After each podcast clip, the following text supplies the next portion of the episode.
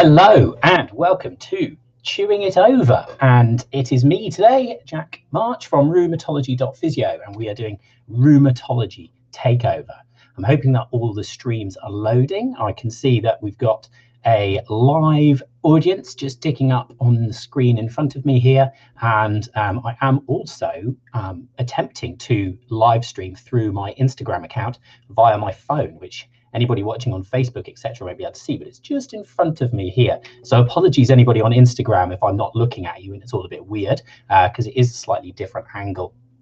Um, I've had a lovely message in from uh, Mehmet who said I'm handsome today. So um, maybe his screen is cracked or something. So what we're going to be talking about today is COVID-19 and rheumatology conditions. There's been a couple of things floating around social media um, atmosphere recently, and um, as a result, I just wanted to comment on it to make sure that we're not over exaggerating what's happening, but also we're making sure we keep an eye on uh, progress as well and what's happening within the rheumatology community, the MSK community, and all the other associated um, locations that we need to be worrying about COVID-19 and these rheumatology conditions. So I do want to put um, anybody put any questions for me into the chat function um, and I'll try and get to as many of those as I can or any comments that you have as well um, then please do let me know and we'll try and get to those. So the first thing that I want to um, sort of point out and mention to people about this is that um, we've had, there was a, um, a letter to the editor published um, a few weeks ago now by um, Fiona Coath, uh, apologies if I mispronounced her name, James Mackay, and the obviously wonderful Karl Gaffney and they um, it was a case report about um, an axial presentation of reactive arthritis secondary to COVID-19 infection. So there's a couple of things that I want to point out in this um, this case report. Um, and this was basically a 53 year old gentleman who um, developed axial spondyloarthritis symptoms following um, COVID-19 infection. And um, from there on went with a fairly classical picture. We don't need to go into too much detail there um, with regards to what that looked like. But a few things that um, really strike out to me that I've seen a couple of comments, Twitter mostly, but um, that's where I spend most of my time anyway on social media. A couple of comments about um, whether COVID-19 is going to increase the amount of inflammatory conditions that we're seeing, whether it's de a definitive trigger for these uh, rheumatology conditions. And uh, one thing that I want to just caution everybody on at the moment is that I don't think we're quite as far along our understanding of that as maybe we could be um, to make such definitive statements. So uh, we'll talk a little bit about that um, and um, also how this might differ from your normal presentations of um, things like axial spondyloarthritis, rheumatoid arthritis, psoriatic arthritis, because there are going to be differences if it is a true trigger from corona uh, from the coronavirus um, because people will technically develop a reactive arthritis or most people will develop a reactive arthritis. And those um, those symptoms and presentations and also demographics are slightly different to the ones that we would expect through a regular axial spondyloarthritis patient. So for example, this is a very nice case study that demonstrates that. So you would normally um, suggest in axial spondyloarthritis that um, symptoms should onset before the age of 45. It is a young person's disease. And as we said a few minutes ago, this patient was 53 years old. So first symptoms of an of axial spondyloarthritis at the age of 53, incredibly unusual, if not incredibly rare. And um, this chap is older. And that's because he's not developing what we would class a true axial spondyloarthritis. He is developing a reactive arthritis, which um, looks like axial spondyloarthritis. So it probably would come under the umbrella of axial spondyloarthritis, but it is a different subtype to something like ankylosing spondylitis, radiographic spondylitis, etc. So immediately once we start to look at this, then things are going to be slightly different. So if we stick with our inflammatory um, spinal issues for the second, then um, as I said, we would normally be looking at um, under the age of 45, um, roughly the same number as men versus women getting getting the disease. Uh, predominantly spinal symptoms, severe stiffness in the morning, pain worse in the morning, better with activity, and not improved with rest. Whereas with our reactive arthritis patients, we have a significantly more uh, significantly higher number of men. Um, it usually presents uh, between the age of 20 and 40, but we have a less definitive um, range there. So where we said it would present with onset below the age of 45, reactive arthritis doesn't really have such a cutoff um, and it is more men. The reason that we quote those sorts of um, details is that with reactive arthritis, usually, if we ignore COVID 19 for a second, usually it's related to um, gastroenteritis, influenza, and um, some sexually transmitted infections. And men tend to be at a higher risk of developing those than women are and younger men especially. So we would usually be seeing it in that cohort. Whereas obviously with these COVID-19 patients, we're seeing across the spectrum, all the way up to uh, much older patients um, and um, and obviously younger patients as well. The other thing that we're going to be looking at that's going to be slightly different. These reactive arthritis patients tend to have a um, slightly less obvious disease process. They tend to have a slightly a lower grade presentation than um, when you see an axial spondyloarthritis patient. Um, so what I mean by that is that they don't always tick as many boxes as you would expect for an axial spondyloarthritis patient, and it tends to be sort of they get some stiffness, but it doesn't necessarily last for a significant long, long period of time. Maybe it doesn't quite react to anti-inflammatories like you might expect. Um, maybe they don't wake in the night. Maybe they don't get peripheral symptoms. These sorts of things. It, it becomes a bit more of a muddy picture than it than it usually does, especially in men with um, with a true axial spondyloarthritis. So we do have to be careful. Um, but what we would then see instead is this clear uh, association with the COVID-19 infection. So um, usually within two weeks, you would have, um, so you'd have, let's say you you develop your COVID-19 infection, um, and then two weeks later, you would start off with these um, spondylitis symptoms or uh, or rheumatoid arthritis symptoms would be another another case that might occur. So um, we do need to be careful with that. So anybody who is coming through with potentially um, any inflammatory type symptoms, we do need to be asking them whether they've been exposed to coronavirus or COVID-19, whether they've had any tests, um, whether um, they had a positive test, especially within a short period of time um, within the development of their symptoms. So it does bring an interesting flavour to um, to our assessments here.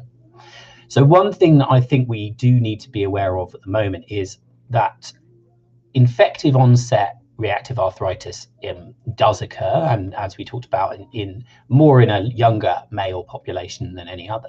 But usually that's because those infections are more limited to that those populations, whereas these COVID-19 infections are significantly widespread. So the question then becomes okay is this going to start triggering reactive arthritis in patients? We don't normally see it. And the answer to that is probably and i've i have been saying this for about 18 months since we started 18 months that's far too uh, far too predicted of me predictive of me. Probably a year i've been saying this that this might occur. Um, but how many more is the real question i think we have no real um, no real way of assessing at the moment. And i think this will be borne out over time um, as rheumatologists and um, um, researchers look at it. But um, I'm not sure how many more we will be getting at the moment. I think it's just something we need to be aware of can occur. So I think the thing is, is that um, when we look in the younger populations, it's probably going to be triggering those patients to develop an axial spondyloarthritis who may well have been triggered to get rheumatoid, uh, sorry, reactive arthritis anyway. Um, so they were just, for want of a better phrase, waiting to get the triggering infection. When we look at these older patients, and this chap in the in the in the uh, case study, the letter to the editor was 53, then I think you would potentially then consider that an extra um, development of, of an inflammatory condition that wouldn't actually have happened. So we may well get some more, but it may just be into these older populations. So it's an interesting, um, interesting thing to be be considering. So when when we start to think about this, if you're working in a first contact practitioner clinic, private clinic, NHS, then you do need to be understanding that they may not fit these rigid criteria that um, that that we usually might might apply. Um, so it's a really interesting time for this, and um, I think one of the things that I really want people to um, take away from today, as well, this live stream especially, is you need to be understanding what's going to be putting people at risk for developing these, um, especially the axial spondyloarthritis symptoms, um, but also the peripheral ones like rheumatoid. So um, in this case study, this patient was HLA-B27 uh, positive. Um, so he would have been at a much higher risk of developing an axial spondyloarthritis compared to someone who is um, HLA-B27 negative. He had, as we talked about, managed to get past that sort of magic number of age of 45 without having developed it, and then has gone on to develop it. So real, um, real change in process there for him. So what we're going to be looking at is, um, so in axial patients, we're going to be looking at HLA-B27 related conditions. So we're talking um, uveitis and iritis, we're talking psoriasis, we're talking uh, Crohn's and colitis. So patients with those kinds of histories are more likely to develop, to develop an axial spondyloarthritis. They get the um, COVID-19 infection, and then they that's what then triggers them to go on to develop this reactive arthritis. So you need to be making those clinical reasoning approaches. Because of course some people will just develop a axial spondyloarthritis by pure coincidence with regards to their corona corona um, infection because it is that widespread. Um, so those are the sorts of things we're looking at in axial uh, presentation patients. When you're looking peripherally, then really we're looking a bit more specific. So again, you might look at psoriasis um, depending on the presentation of the joints. Um, so somebody who's presenting with multiple tendinopathies, you would probably look more at psoriasis, but obviously with joint swelling as well. Um, but then with regards to rheumatoid arthritis, then we're looking for a much more specific um, history of rheumatoid arthritis or maybe polymyalgia rheumatica in their family, and um, then them going on to develop MCP joint swelling, um, MTP joint swelling, um, or even um, single joint um, issues. So I would be less concerned in those peripheral patients about them having HLA-B27 related conditions but um, I would, I, you've still got to be really quite confident you're ruling some of those things out when faced with someone with an inflammatory process. So it is a really interesting time for these. They're, they're certainly not easy. I've had a few in clinic over time and they don't present particularly obviously, and especially if they come in a few months, even a year down the line. And I wonder whether we're going to see the increase that we're going to see in 6, 12, 18 months' time rather than now. Um, we've got lots of issues at the moment with COVID 19, people not accessing healthcare for a variety of reasons. Um, and we know that delays to diagnosis in these axial conditions are anywhere uh, up to eight and a half years um, already. So, you know, I think there is going to be this delay as things go forward. So, when someone turns up into your clinic, then I really do want to be making sure that everybody is being vigilant for these and making sure they're aware of what this can present like um, and what you need to do with them. They do need to be in rheumatology for further investigations. They do need to be um, investigated properly and made sure that this isn't what is causing their their axial symptoms.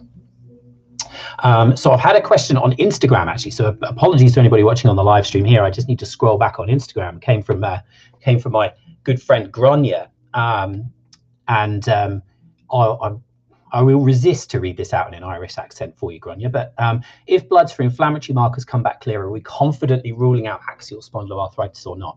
So this is where it gets really difficult. So when we talk about axial spondyloarthritis and investigations, there are a lot of false negatives. So um, we've got a good percentage, anywhere up to 40% of axial spondyloarthritis patients aren't going to have raised inflammatory markers when you test them. When we move into reactive arthritis, as I mentioned, it is a often, not always, but often a lower grade disease. So they, their inflammatory markers don't increase significantly. So in this case, I've got the uh, I've got it up in front of me here. Actually, um, the uh, lab investigation showed a, a CRP of only 13. Um, so while that is raised above five, it's not up 40, 50, 60. It's not a huge elevation. Imagine that patient came in to you um, with uh, with a cold, or um, they came in uh, stressed, they've not been sleeping appropriately, then um, you may well attribute a, a, a, CRP of 13 to that, in all honesty. Um, or if they've got other comorbidities, imagine that patient has diabetes, imagine that patient has um, some other thing that may keep their CRP slightly raised. So, in all honesty, you I wouldn't be investigating these patients significantly. If you are su suspicious that they have an inflammatory component to their spinal pain um, or their spinal symptoms, then we need to be referring them into rheumatology for further investigations. There are some caveats to that. Depending on your local pathways, you may need blood results to get them into the rheumatology pathways. Um, and that is going to vary locally. I know I sit in between about um, three CCGs, and the pathways all vary for each one for how you access uh, those rheumatology departments. Um, so what we're really looking for, rather than these investigations with bloods and MRIs and stuff, for therapists, for first contact practitioners, private, etc. Um, then what we're looking for is those symptomatic reports. Um, so we're looking at um, spinal stiffness, especially in the morning, lasting longer than 30 minutes.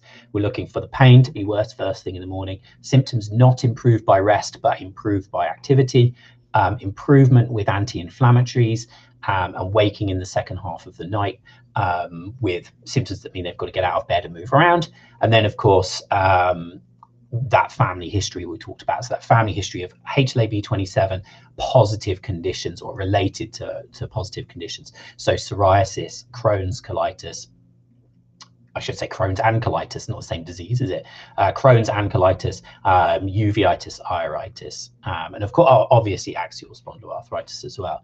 So um, that's what we really need to be looking at. And you know, I I'm a bit like a stuck record anyway. Um, I advocate for asking a lot of these questions with every back pain patient sub 45 anyway to make sure you're clearing the possibility of it being inflammatory related um, but we're going to have to extend that out a little bit with, um, as I mentioned, these potentially older patients developing these conditions. Um, we can't say, okay, this patient's 60, uh, I don't need to worry so much about um, a spondylitis. I don't need to worry about inflammatory back pain so much. That's lower down my my my clinical reasoning. It, unfortunately, with these reactive arthritis patients, they that's going to remain within your reasoning. So you have to follow this process where you um, you identify the potential for this these symptoms to be inflammatory. You've then got to go backwards and you go, okay, are these symptoms potentially um, coinciding with a COVID 19 infection? Yes, no, maybe. Um, are there is there or is there a history of these HLA-B27 related conditions, either in the patient or in the family history? Um, in which case, that's where you're starting to build this clinical picture as to what you're going to do with this patient and whether you need to refer them into rheumatology. Like I said, at the moment, I really can't say whether we're going to get a significant increase of patients coming through. My suspicion is many of these patients would have developed an axial spondyloarthritis anyway um, because they were at risk of developing one. So those younger cohorts is probably not going to be an increase. It, maybe it will be an earlier onset, but maybe not an increase. It's these older patients that normally would have got past the age of 45 um, and not developed it that are then going to develop it into these older older ages. Um, and I think that's where we're really going to have to keep our eye open because normally we wouldn't be doing that with those uh, with those older patients. We, it would normally be lower down our clinical reasoning list. So we've really got to stay vigilant for that. The good thing with these reactive arthritis patients is often they go into remission um, if they're picked up early. Um, so once that infective um, process reduces down, um, then a good number of them do go into remission, but some of them do go on to develop issues in the long term. And of course, uh, like with all of the other rheumatology conditions, the earlier we pick them up, uh, the better their outcomes are across the board. Um, I was what, reading some research recently, and literally everything you can think of, uh, from quality of life to work status to pain to medication use to imaging use, is all improved if you pick these patients up early and refer them appropriately. so um, that's something that you really want to get on top of is understanding that process. How do I refer these patients? You don't want to be scrabbling around, especially if you're in a quite a, um, a time poor process or time poor location, then like first contact practitioner clinics, for example, um, then you don't want to be scrabbling around with the patient going, okay, I need to find out what bloods I need to order to get you onto the appropriate pathway. You need that to hand so you, so you understand what you're what you're referring for, what you're investigating for, how you make that referral. You don't want to be having to bring the patient back to do that or some other logistical problem. Um, so it's something you do need to get in, in into uh, into practice. So I'm hoping all that has made sense to everybody. Um, I'm just looking at Instagram. I haven't had any more questions come through on Instagram. Good, good lot of people watching, so I'm really pleased that everybody's decided to tune in to me today. Um, there are plenty of uh, more resources on on my website. So if you head to rheumatology.physio, then there's a blog there with lots of uh, lots of free resources. There's a shop as well with things that you can you can purchase to uh, increase your clinical reasoning. There isn't a lot on reactive arthritis, I have to admit. This is something that I'm coming to uh, more recently as we um, as we as these COVID-19 infections increase, um, and hopefully we'll start to dip off now. So um, with any with any luck, we shouldn't have to be worrying about this too much um, as we move into the future. Um, I've got a comment here from um, uh, from Anna. Good, uh, Anna on on, on uh, the Massage Collective's podcast on Friday as well. So thank you, Anna, for tuning in. She said it's very useful. Um, I do hope that um, everybody's sort of taken away what I'm trying to push across here. It's not something that I want people to be significantly worried about and thinking, God, these are going to be coming into clinics all over the place. Um, I don't think it's going to be that significant. I think a lot of those patients you would be expecting to pick up anyway at some point. But um, I do want people to be vigilant. And if it's not something that's on your radar um, as now, then it, as I always say, then it is something that should be on your radar. Um, so I do want people to be making sure they screen patients who are coming in with back pain, especially anything that might be inflammatory related.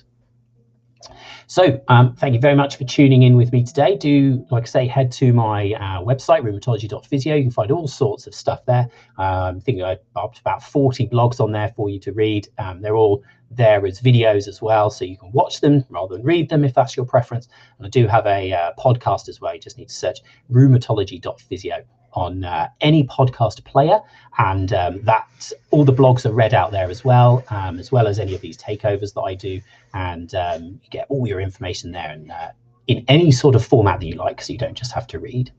Um, I will be back in a month's time, so this is a normal slot for me now. So the third Tuesday of every month, um, if you can remember that, will be me. Um, and if anybody wants me to chew over any rheumatology topics, then please do get in touch. Getting some nice thank yous through from the chat. So uh, thank you to everybody who's sent me in these uh, these thank yous. That really means a lot. Um, I'm glad everybody's found it useful. And um, I will see you in approximately one month's time, unless I see you on one of my courses or some other live stream or a podcast, which I'm recording plenty of those this week. Um, thank you for spending your lunchtime with me, and um, I'll see you all soon.